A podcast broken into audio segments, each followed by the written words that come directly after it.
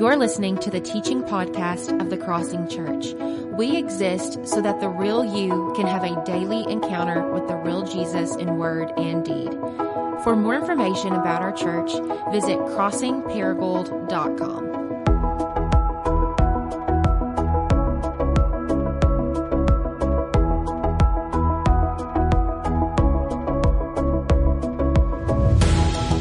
Well, for the past several weeks, we've been looking at Paul's list in Galatians chapter 5, which is known as the fruit of the Spirit. Each week, we've been taking a piece of that fruit out of the list, diving deep into it, and then just talking about, okay, how do I work with the Holy Spirit to grow and produce this kind of fruit in my life so that we can be the men and women we were made to be who look like Jesus and who reflect His image into the world. And so that means that four weeks ago, we picked the fruit of love and we talked about, okay, how do we work with the Spirit to become a person of love? The next week we talked about how to grow in joy. Last week we talked about peace. This week we're talking about the next word on the list, which is patience, okay? So here's the theme for today. Everybody lean in. It's on the screen. Here's the big idea of what we're going to talk about today.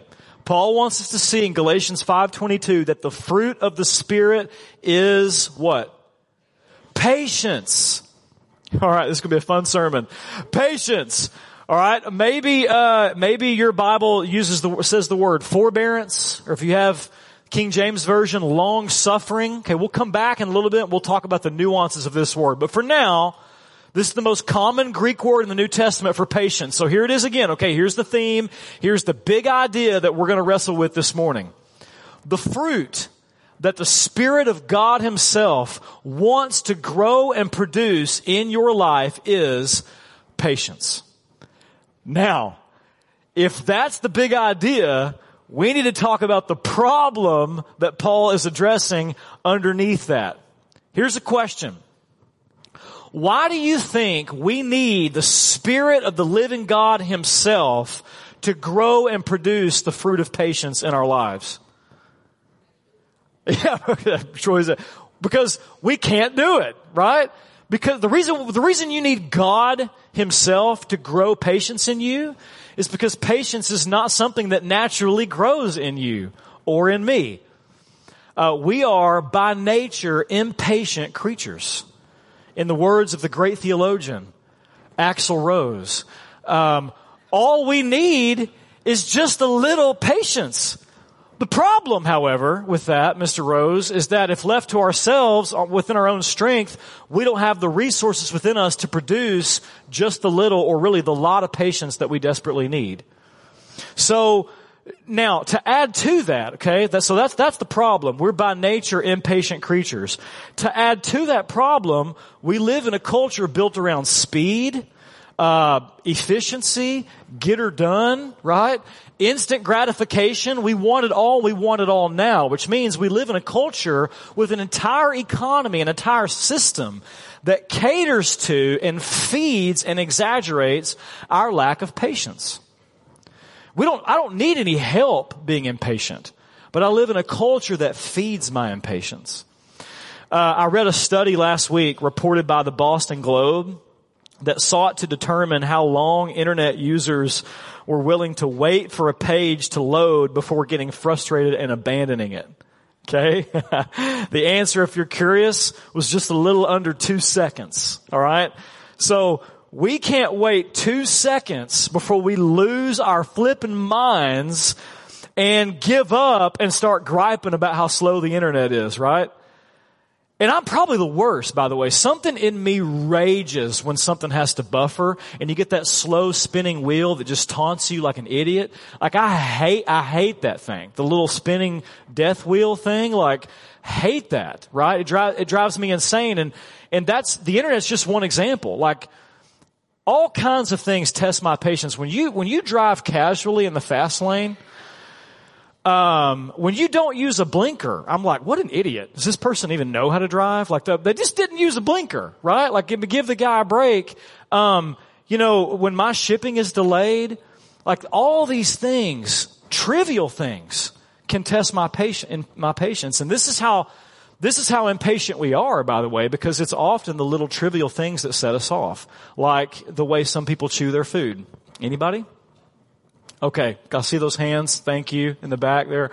Um, the way your spouse squeezes the toothpaste, right? Or yeah, I see that hand again. Same same hand. Uh, Connie, thanks for. Um, uh, you know, just the simple fact that you have to wait in a checkout line. and, and, and, and the reason why we grumble and we complain about even trivial things like that is because, once again, we are by nature impatient creatures. If you have kids, you know that patience is not natural. Um, it's a it's a it's an act of God if you're patient. Uh, we celebrated 15 years of uh, of being married last week, and so yeah, thank you very much uh, takes a lot of patience to stay married. Uh, and so if you're married or you have kids, you know that. And so 15 years, Friday night, a couple nights ago, we, we took the kids to the grandparents' house. We went out to eat and just, we're going to just enjoy a nice, quiet, peaceful night at home. We never have that. So it's just peaceful, quiet place at home, quiet space. We got to wake up slow on Saturday, eat brunch, just kind of just take it slow. And then about one o'clock in the afternoon, our children come back home. And it was a, just a switch. I mean, it was just, I mean, constant fighting. Like the, they just, they're always at each other's throats, constant fighting. They don't listen to anything I say. They literally think I'm an idiot that doesn't know anything about life. So like you don't, you just don't get it, dad. You don't understand. This is what like, this is, this, this, you don't, and, and so they, they don't listen. They don't pay attention. They leave their clothes all over the floor. They're just, kids are gross. They're just gross. I don't, I don't, I, listen, I've got three daughters. I don't think there's a grosser place on planet earth than a woman's bathroom. I know that, that sounds weird. I've not been in other women's bathrooms, but, but the bathroom that my daughters all share is dis, it's disgusting. And these things like, these things really, if you can't tell, test my patience. Really test my patience. Amen. Thank you, Troy. Feel less lonely. Now, on the one hand, our impatience is something that we kind of joke about, right? We kind of, we kind of laugh at it. I think there's certain grace for that, to laugh at it. But, but, but here's the thing. The reality is, we have to realize that our inability to be patient makes us extremely fragile and it's having devastating consequences in our culture. Because here's the thing, a lack of patience kills your ability to be resilient. If you can't be patient, you cannot persevere. And I'm telling you, you're going to need to be able to persevere because life is stinking hard. And it just makes sense. If you can't wait two seconds for a web page to load, you're not going to be able to weather the storms of this life. If you can't be patient, you can't be resilient. And it's huge that we get this. Let's, let's define these terms for a second. Patience. If we were to define it, is graciousness and steady endurance in the face of delayed gratification, trials, and difficult circumstances. Resilience is the ability to withstand or recover or bounce back from difficult conditions. If you notice, please leave those on the screen for just a moment. If you notice, the two are inextricably tied. You can't have one without the other. If you can't be patient, you can't be resilient. And a lot of people are talking about this right now in our culture. Last year, Cigna released what's called the Cigna Resilience Index, the largest United States survey assessing the ability of American adults to stand firm and bounce back from challenges and trials. And their conclusion in this survey, against the largest survey done on this in America, their conclusion on the survey is that Americans are becoming less and less resilient. So they talk about how we're seeing this dramatic increase, uh, especially in college students and, and 20 and 30 somethings who are unable to cope with the difficulties of this life. And therefore, because they can't cope, we're seeing a, a rise in addictions. We're seeing more depression. We're seeing more anxiety disorders than ever before. Psychology Today did their own research around this and their own study, and here is their conclusion, the way they sum up the problem. They say this, quote, for young American adults, there is no psychic middle ground. Frustration catapults into crisis. So what they're saying is there's no, no longer, p- please pay attention to this. There's no longer any psychic middle ground between I'm okay and I'm falling apart and I'm in crisis. Now here's the question. What is that psychic middle ground that's missing? What's the psychic middle ground between I'm okay and I'm absolutely falling apart? Well, it's something that they say used to be called patience. And it used to be called steadfastness. And it used to be called grit. And it used to be called perseverance. And it used to be called resilience. But when you don't have those things, when you don't have patience, you don't have resilience, which means you're okay in one moment, but you're one curveball away, one disappointment away, one relational conflict away, one, one like, I got my feelings hurt away from catapulting into crisis and now I'm falling apart. So just here's the bottom line. Here's what all the research is telling us is that to live well, to not only survive, but to thrive as human beings, we must have patience. Now, this is especially true if you're a disciple of Jesus. You want to know why? Because if you're a disciple of Jesus, the entire totality of the Christian life that Jesus has called us to is oriented around waiting on the Lord. And if you can't be patient, you can't wait. All right, on that note, here's what I want to do to unpack that, I want to spend the rest of our time looking at James chapter 5 verses 7 through 11. This is one of the most clearest teachings in the whole Bible on the fruit of patience. So I want to just jump right into it. James chapter 5, let's start in verse 7. Here's what he says. Please, just pay attention to the language, the patience language. Be patient then, brothers and sisters, until the Lord's coming. See how the farmer waits for the land to yield its valuable crop, patiently waiting for the autumn and spring rains. You too, be patient and stand firm because the Lord's coming is near. Don't grumble against one another, brothers and sisters, or you will be judged. The judge is standing at the door. Brothers and sisters, as an example of patience in the face of suffering, take the prophets who spoke in the name of the Lord. As you know, we count as blessed those who have persevered. You've heard of Job's perseverance and have seen what the Lord finally brought about. I love this last line. The Lord is full of compassion and mercy. Okay.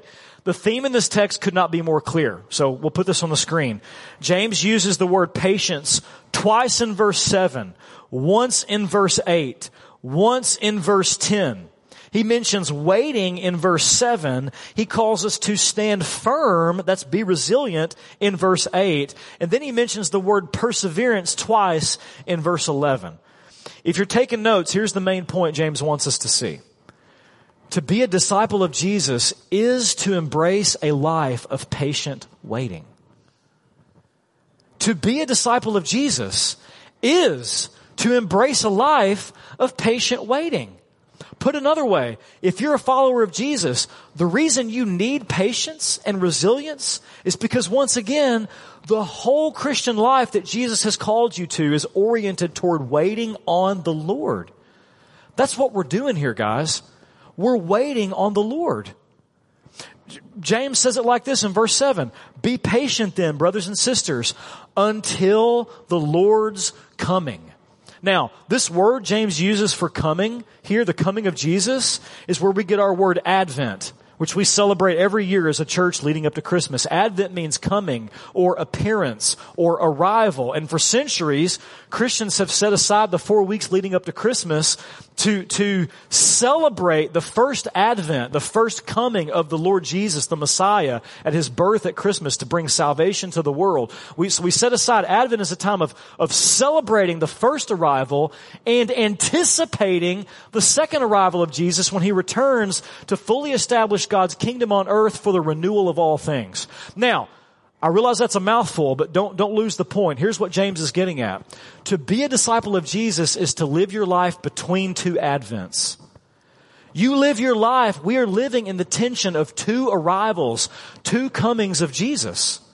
And just like our brothers and sisters in the Old Testament who patiently waited for centuries, banking all their hopes, all their dreams, all their expectations, all their longings on God's promise to send the Messiah who would bring salvation to the world. So now we are called to patiently wait and to point all of our hopes, all of our dreams, all of our expectations, all of our longings toward the second coming of Jesus when he returns to finish what he started and make all things new. Amen? Which, by the way, is absolutely going to happen. And not only is it a, James says not only is it a fact that Jesus is definitely coming back, but James says it's a fact that Jesus is definitely coming back soon. Here's what he says in verse 8. James says, be patient and stand firm. Why? Because the Lord's coming is near. It's near. How soon? I don't know. What I do know is that we're closer to it now than we were 30 seconds ago. Okay? In the grand scheme of things, we're getting closer and closer to it. So, the Lord's coming soon. How soon? I don't know, but soon. So the implication is, wait. Wait. Stand firm. Be patient. Be resilient because those who wait on the Lord will be saved. Those who wait on the Lord will have life with Jesus in his kingdom when he returns.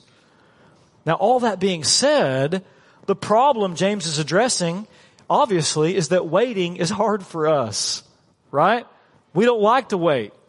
To quote another great theologian, Tom Petty, uh, the waiting is the hardest part, right? It, it is, it is so incredibly hard to wait. You want to know why it's hard to wait? It's hard to wait because we lack patience. This is why James has to tell, why do you think James has to command you to be patient? Because James knows that it's not natural for us to just be patient. So he has to tell us, be patient. And this is why you and I desperately need to work with the Holy Spirit to grow and produce this fruit in our lives. So on that note, in the time we have left, here's what I want to do with James 5, okay? I want to look at this passage and I want to point out, if you're taking notes, two really massive things that we have to see, we have to understand, we have to apply in order for us to learn patience and learn how to wait well. Okay? Two things, that's all I want to talk about, that we have to apply if we want to become patient people who know how to wait on Jesus well. The two things are, first, I want to talk about the kinds of patience we need, because there's different kinds according to James 5. And then I just want to talk about how to grow these kinds of patience, how to cultivate these kind of patience in our lives. Y'all with me?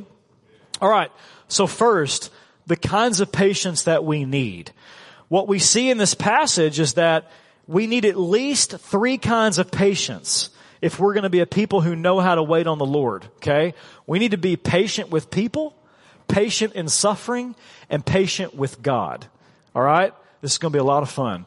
Uh, patient with people, patient in suffering, patient with God. Okay? A brief word on each. First, let's talk about patience with people. A massive part of being patient and waiting on the Lord is we, we have to learn how to be patient with other people. And this is what James is getting at in verse 9. I want you to notice this. Right after he says be patient in verses 7 and 8, he moves to this in verse 9. Don't grumble against each other. Right? That's impatience. Don't grumble against one another, brothers and sisters, or you'll be judged for that. The judge is standing at the door. He's close. He's near. And this word grumble, I want you to just kind of put your eyes on that word. It's not, it's not getting at, you know, just the things that you might say to other people that come out, that actually come out of your mouth. But this word grumble is talking about the thoughts, the intentions, and the attitude of your heart toward other people. So it's the burning anger that you feel toward that person. It's the, ugh, feeling, right? When you see that person, ugh. It's the eye roll. Oh my God you know, oh God, this guy don't even know how to use a blinker. Oh, what an idiot. It's, it's the eye roll. It's, it's the feeling of disgust. It's, it's running that person down behind their back. All of that is the fruit of impatience. Look, if you're quick tempered, it's because you're impatient. If you can't stand firm with someone, It's because you're not resilient. You're impatient. And maybe you're saying, well, what if this person really hurt me? Like, what if they, what if there was abuse involved? Okay, look, there's outlying circumstances. Let me, let me talk about that for, real quick. Let me just, I'm not saying there's not a proper place for disgust, especially if what someone did to you was disgusting and abusive.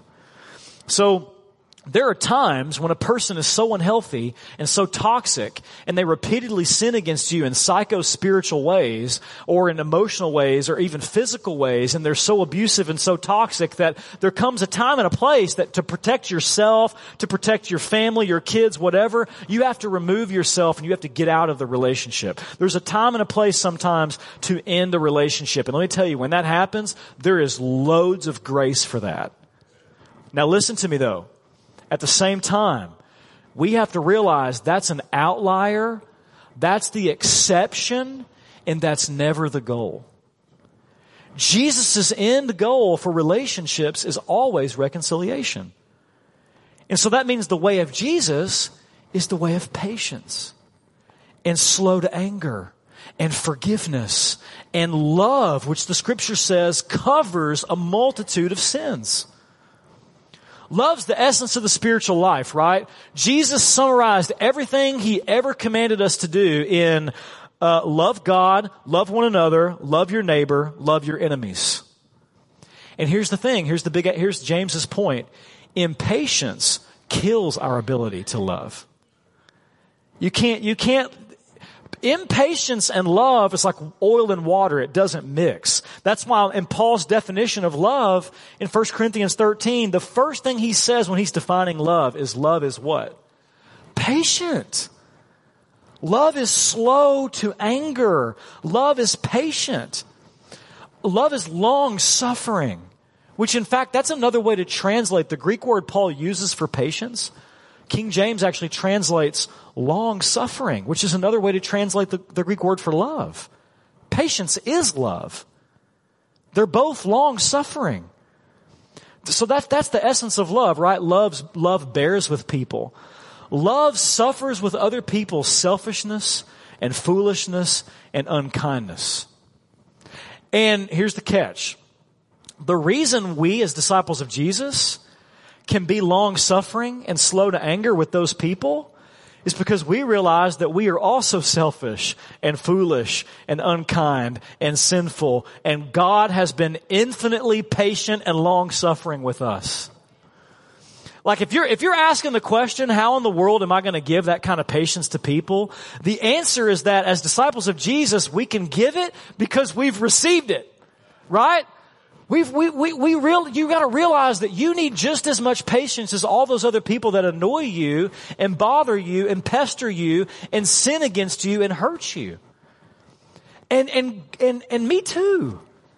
And God has been, and He is, and He always will be perfectly patient with His children. Guy's such a perfectly patient dad, unlike me.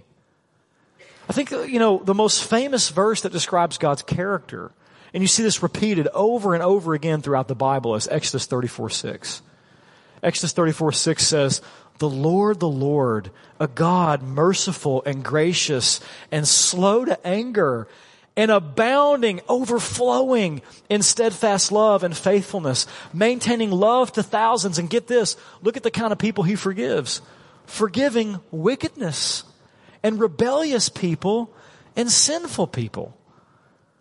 So you realize what this is saying is that God has unlimited patience with his children. He's never hurried with you. If you're, if you're in Christ, he's never hurried. He's never annoyed. He's never irritated with you. Ever.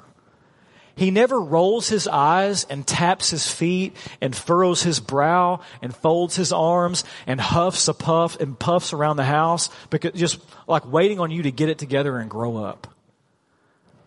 This is not who he is. Jen Wilkins says it like this, and I, I owe this quote to Bethany Keener. This is such a good line. Jen Wilkins says it like this God has never looked at the ongoing sin in your life and thought, this is taking longer than I expected. Come on, dude. Come on. This is like, you, he's, he is infinitely patient with you. And James's point is, as God has been patient with you, so you also must be patient with others.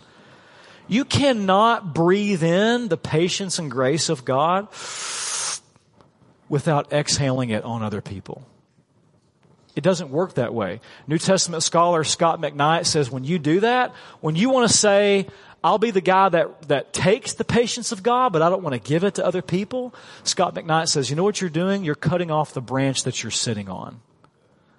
Because the way you got into the kingdom of God, the way you got into the family of God was through the patience of God. You cannot be the beneficiary of His patience without extending that same patience to other people. So how do we wait on the Lord? How do, how do you be patient and wait on God? Well, you cannot do it if you're not patient with other people. Let me say, let me say a couple more things on this. I, I could easily make the whole sermon about this. Let me say a few more things on this. If we're going to be patient, these are going to be quick, okay? Just to, just to tease this. If we're going to be patient with people, we're going to have to learn how to disagree with them without demonizing them. In other words, we have to recover the virtue of tolerance. Did you know that true tolerance is predicated upon disagreement? If you, the, the actual true definition of the word means for me to tolerate you means I must first, by definition, disagree with you. And tolerance means I disagree with you, but I respect you and I love you as a human being. I might even fight to the death for you to have your right to your opinion that I disagree with. But nowadays, we've actually altered the definition to mean I can disagree with you, but the moment you disagree with me, you're a bigot and an idiot and a demon. Right?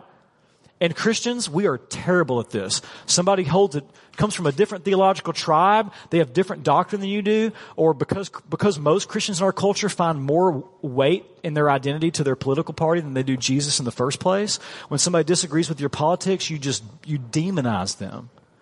This, guys, this is not of the way of Jesus. So if we're gonna, if we're gonna not grumble against people and p- be patient with them, we're going to have to learn the virtue of tolerance, to disagree with people without demonizing them. Also, patience with people means you never take your anger to instant messaging or social media.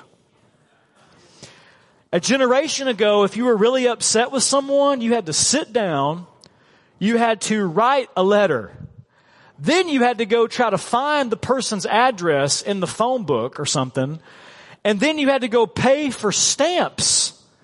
And then you had to pay for envelopes and you had to put it in an envelope and you had to put it in a mailbox and wait several days for it to arrive. Nowadays, when you're upset with someone, we grab our phones and we gear up our thumbs and we go to war. And we drop bombs on people from the comfort of our recliners and we jab and stab people without even thinking about it. Because technology has made a way for us to do that.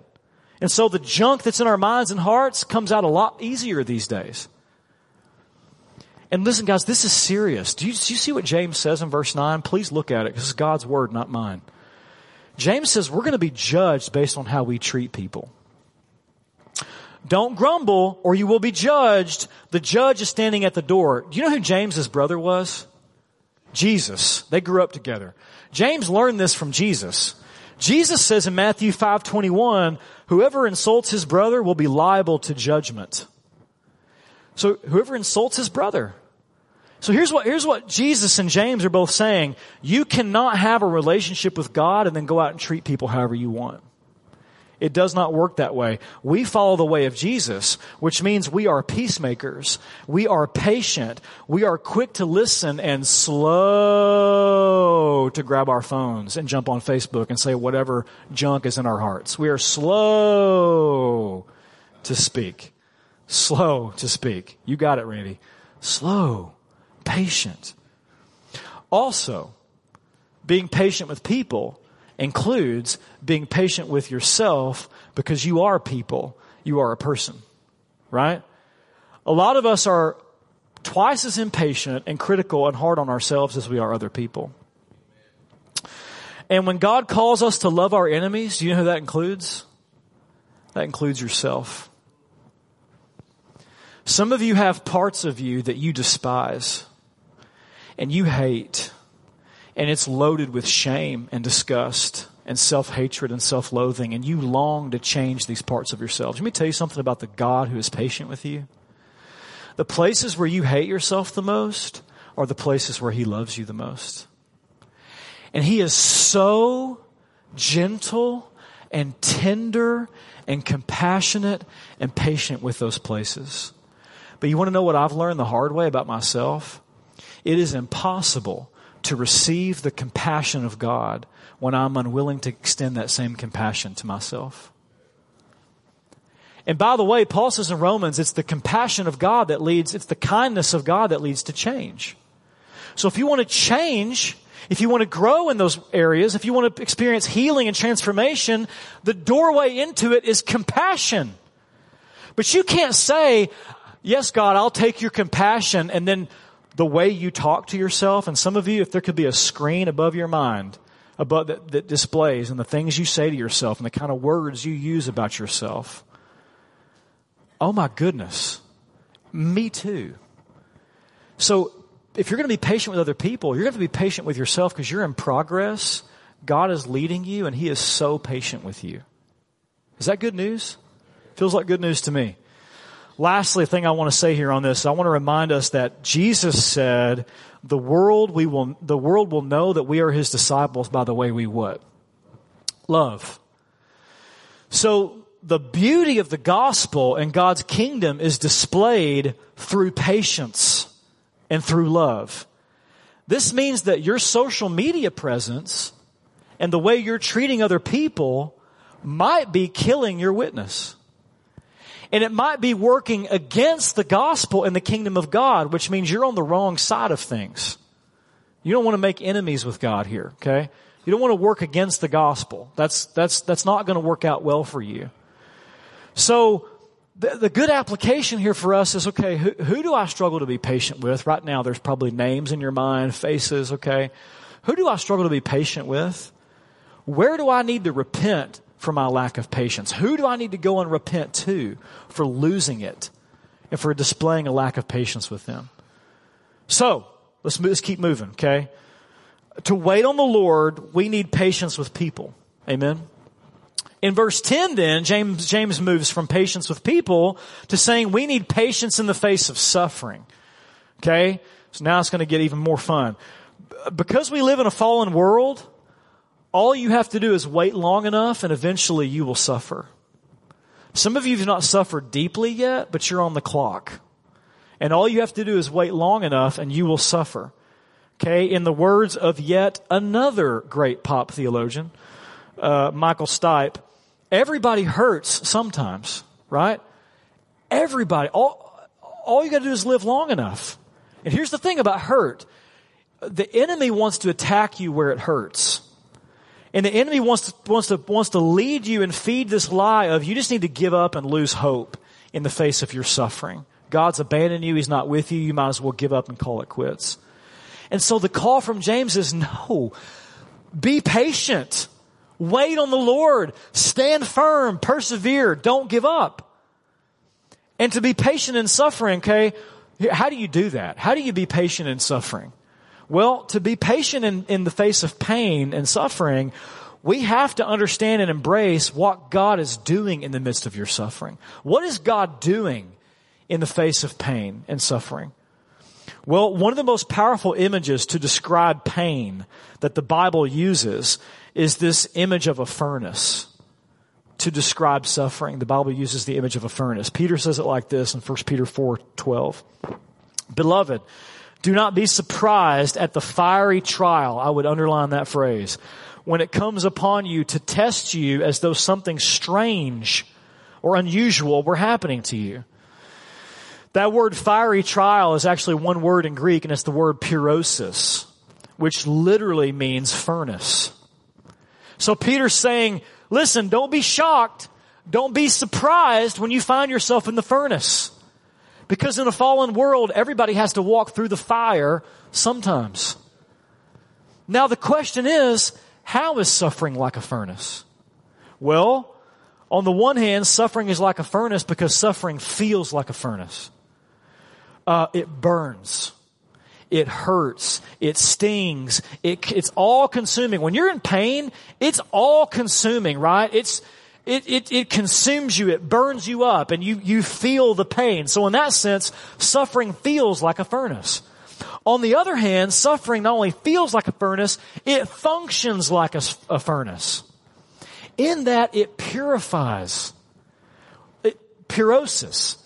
That, this, that's why it's called a purosis. The, the, the, the word the furnace, the word literally means a, a, a purifying machine or a purifying mechanism. The furnace purifies and it burns away the impurities so that you can pull out the true gold in its purest form. That's what a furnace is for. So if you're a refiner and you work with gold, and the gold, when you put the gold in the, in the fire, the gold has all these impurities on it, right? And a, and a, and a refiner never puts things in the furnace to destroy them, but a refiner puts things in the furnace to purify them. And what's amazing is that the fire doesn't destroy the gold. The fire never destroys the gold, it enhances it. It brings out the best in it. It makes the gold stronger. You get to see the real gold in all of its beauty and all of its glory. Peter says this is what God is doing in the furnace of pain and suffering. God, listen, God never ever puts you in the fire to destroy you. He leads you into the fire to shape you and refine you and bring out the gold in you. And suffering does that, right? Suffering has a way of burning off the impurities. We're going to talk about gentleness coming up as a fruit of the Spirit. You want, you want to know what makes you gentle? What burns off the, smooths off the rough edges? Suffering. It has a way of molding and shaping you into the beauty of what you were made to be in Jesus. There's a famous story about a pastor who asked a silversmith, how do you know when you have put the silver through the fire enough? And the silversmith replied, I know the silver has taken enough heat when I can look into it and see my own face reflected in the metal. That's when I know it's pure. This is what God is doing in the furnace. And he's, he's, he's, he's purifying. He's, he's making it to where he can see his own reflection in you. He's, he's bringing out the image, the glory, the gold of Jesus in you. And this is why you can be patient. This is, this is why you can endure because here's what this means. This means that because of Jesus, no matter how bad it gets, your suffering can never destroy you. Ever. Because the refiner doesn't put things in the fire to destroy them. So when you know that the refiner is with you in the fire, and He's not led you into the fire to burn you up and destroy you, but to shape you and purify you and make you more alive and, and to, to pull the gold out of your faith and your character. This produces a perseverance in you. This means you can wait in the flames. You can be patient in the furnace because God is doing something. I mean, Paul, Paul says it like this in Romans 5, okay? Romans 5, 3 through 5. We know that suffering produces perseverance. Perseverance produces character. See how it brings out the gold? And character produces hope, and hope doesn't put us to shame because God's love has been poured out into our hearts through the Holy Spirit who has been given to us. So this, this kind of gold and character, this kind of hope that destroys our shame, this kind of experience of having God's love poured into you only happens through suffering. We just have to be patient and weather the storm and trust the heart of the refiner. And that really brings us to our third kind of patience that we need, okay? I know I'm, all these could be their own sermons. But for the sake of time, we need patience with people. We need patience in suffering. And lastly, we need patience with God. And it's the patience with God that really leads to all the other kinds of patience. Um, it's the patience with God that leads to all the other kind of patience. If we can be patient with God, we can be patient with other people. And we can be patient in suffering. But if we are impatient with God, we are impatient with everything. You can't find the TV remote, you lose your mind, right? Uh, kids won't stay in bed. internet's running slow, when people are tough to love, when trials come, like if you're impatient with God, you're impatient with all of life. So patience with God is the key. And as disciples of Jesus, we have to be patient with Him because again, literally, the whole Christian life is oriented around waiting on Him. Listen, someday, and James says someday soon, Jesus will come and He will put all things to rights and he will make all things new. In the word of, in the words of Tolkien, all sad things will come untrue. That means there will be no more sickness, no more sorrow, no more sin, no more death. Amen? That's really good news. That's what we're waiting on. Here's the problem though. Here's the glaring problem for us. Jesus is not doing those things now. Jesus, what are you, what are you waiting on? Like, we, we, and, and this, is, this is so hard for us, especially in, in a culture of instant gratification. Like, Jesus could put a stop to all this now. All the idolatry, all the injustice, all the brokenness, all the racism, evil, oppression, like hatred, bigotry, all this pain, hurt, cancer. He could put it into it all right now, and He's not doing it now, so why? You know, that's the real question I have with this passage. What is God waiting on? We've been talking a lot about how we're, we have to wait on Him, but the real question is, what is God waiting for? That's a great question. That's an honest question. And it's a question the Bible anticipates we would ask because the Bible answers that question for us. Peter says in one of the most profound descriptions of God's patience I've ever seen in the scriptures. Peter says this in 2 Peter chapter 3 verses 8 through 9. Buckle up because this is going to blow your mind. Peter says, Hey, don't forget this. Here's one thing I don't want you to forget, dear friends. With the Lord, a day is like a thousand years, and a thousand years are like a day. You know what that means? That means the Lord is not slow in keeping his promise as some understand slowness. Instead, he is patient with who? Oh, he is patient with you. Not wanting anyone to perish, but everyone to come to repentance. What is God waiting on? Well, according to Peter, God is waiting on you and He's waiting on me. God's not being slow. He's not, He's not dragging His feet. The fact that He's not come yet means He's being patient with you because He doesn't want anyone to perish and do life without Him forever, but He wants everyone to come to repentance and have life with Him in His kingdom when He returns. How incredible is that? Jesus is patiently waiting on some of you to repent. Some of you are running so hard in the opposite direction of his kingdom and you're running towards death and away from life and you're running away from Jesus and you're pursuing lesser love. You know it. You're pursuing lesser loves and you're giving your life to things that can never save you and satisfy you.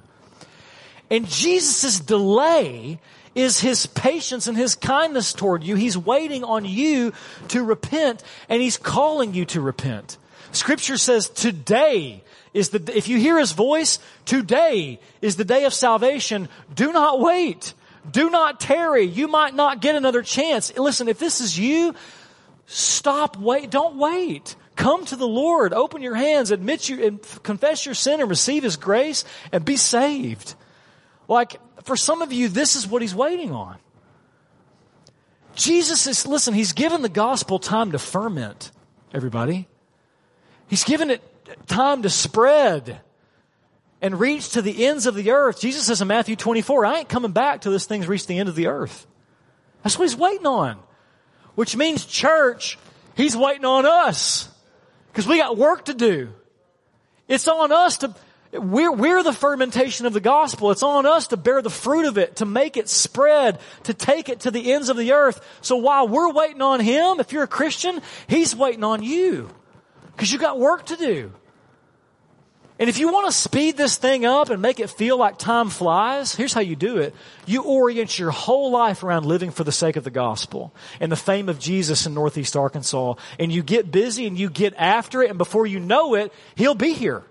Like this is, this is what He's waiting on. Now the question is, what does that look like? Okay? So, how, how, do, how do we cultivate that kind of patience and that kind of waiting in our lives? Well, that brings us to our last question, okay? James gives us three illustrations. I'm to say, just, I'm to run through these. Three illustrations. Here's how you cultivate patience and waiting like this, this kind. You wait like a farmer, you remain true like the prophets, and you be persistent in prayer like Job. First, James says if you, if you're going to learn how to do this and cultivate this, you've got to, you've got to be patient like a farmer. Verse 7, see how the farmer waits for the land to yield its valuable crop, patiently waiting for the autumn and the spring rains. How does a farmer wait? Well, he waits by working.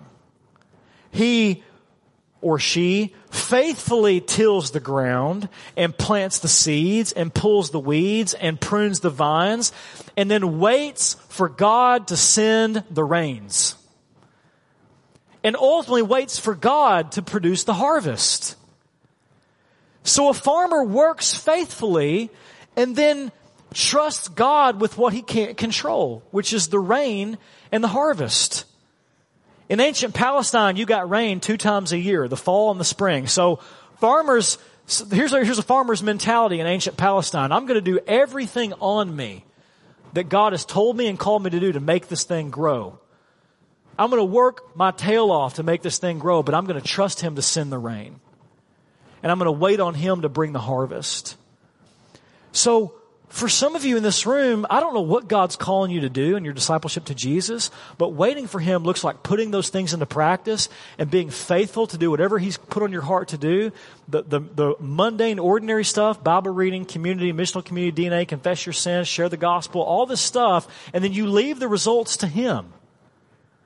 And you trust that, you know what? We're going to keep working for the Lord and laboring for his, his kingdom with the assurance that when God gets ready, he's going to send the rains. Revival's coming, harvest is coming, Jesus is coming. So it's on us to wait like a farmer, which means you, you do, you don't sit back and just wait for the rain. No, you go to work and you trust God with what you can't control. That's how you wait like a farmer. Then in verse 10, he says you cultivate patience by remaining true like the prophets. I love it. James 10, verse 10, in the face of suffering, the prophets spoke. Listen, in the face of suffering, they got stuff coming at them, and yet in the face of suffering, look at it on the screen, in the face of suffering, they spoke against the resistance in the name of the Lord. You want to know what a prophet was? A prophet was a person who did this. They got heat, pressure, pain, persecution, an entire culture and world system that tries to pull all of God's people deeper into idolatry and injustice. And a prophet in the Old Testament is someone who plants their feet in God's word and says, I'm not moving. In fact, I'm going to speak against, we call prophetic literature, Hebrew scholars call it resistance literature. Because a prophet is, I'm going to remain in God's truth and in His message, and I'm going to tell all my other brothers and sisters when they're drifting, and I'm going to need them to tell me when I'm drifting to come back to God and come back to His love and His truth because that's the good news that we're longing for. So prophets stand firm in the truth of God and they, they proclaim against the grain of culture and they proclaim God, the truth of God's message and His gospel. James says if you, if you're gonna make it, you better become like one of the prophets, which by the way, we all have the Spirit of God, which means we are prophets, according to the scriptures.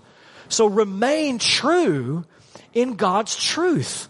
Remain true to what God said. Saturate yourself in God's word, and then you gotta do counter formation. You gotta speak and stand firm against the resistance. Which doesn't mean you get on Facebook or go out and act like a fool. You do it like Jesus did it with grace, with gentleness, with humility, with patience.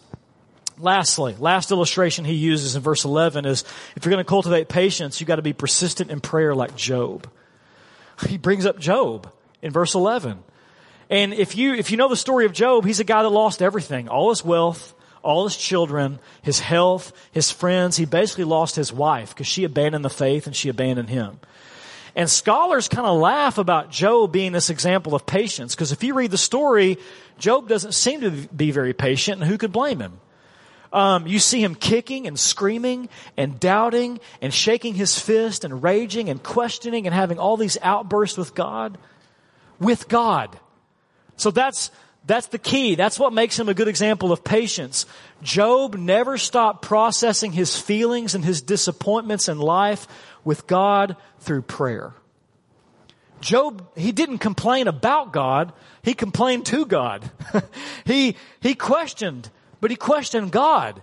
Job wrestled, but he wrestled with God. Job raged, but he raged with God. He took it all to God. So the application is no matter how bad it gets, no matter how much it hurts, you never stop coming to the Father and processing your grief, your anger, your hurt, your frustration, your disappointment with Him through prayer.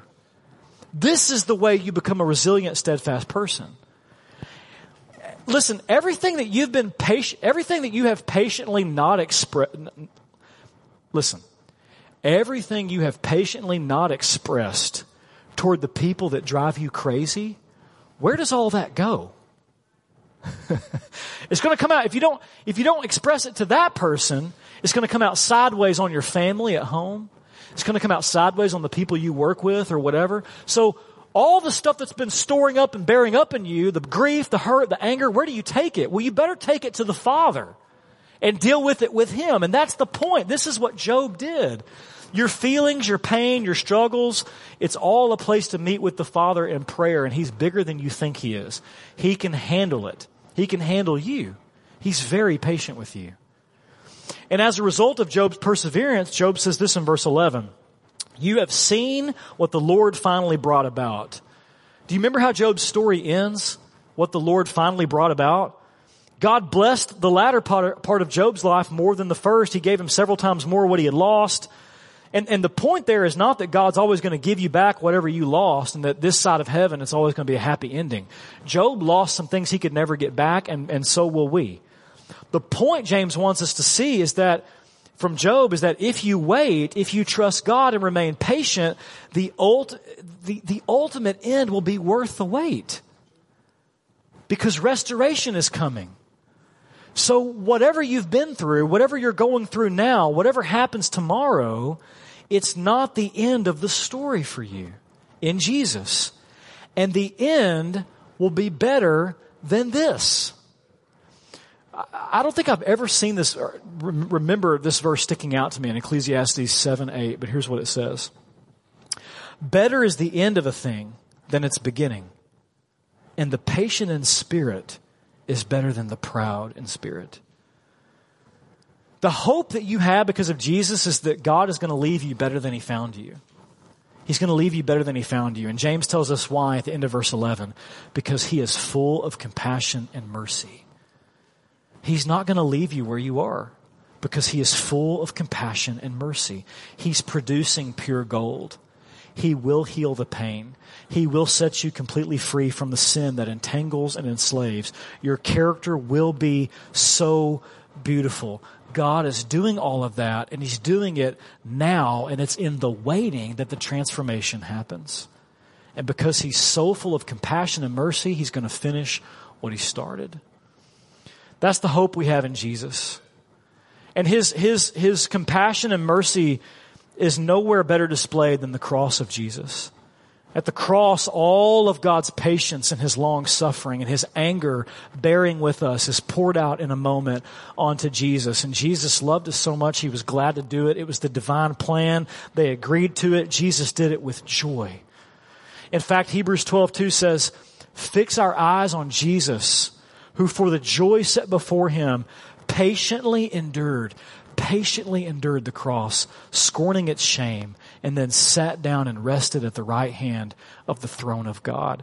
We are literally saved and we are being saved by the patience and perseverance of Jesus.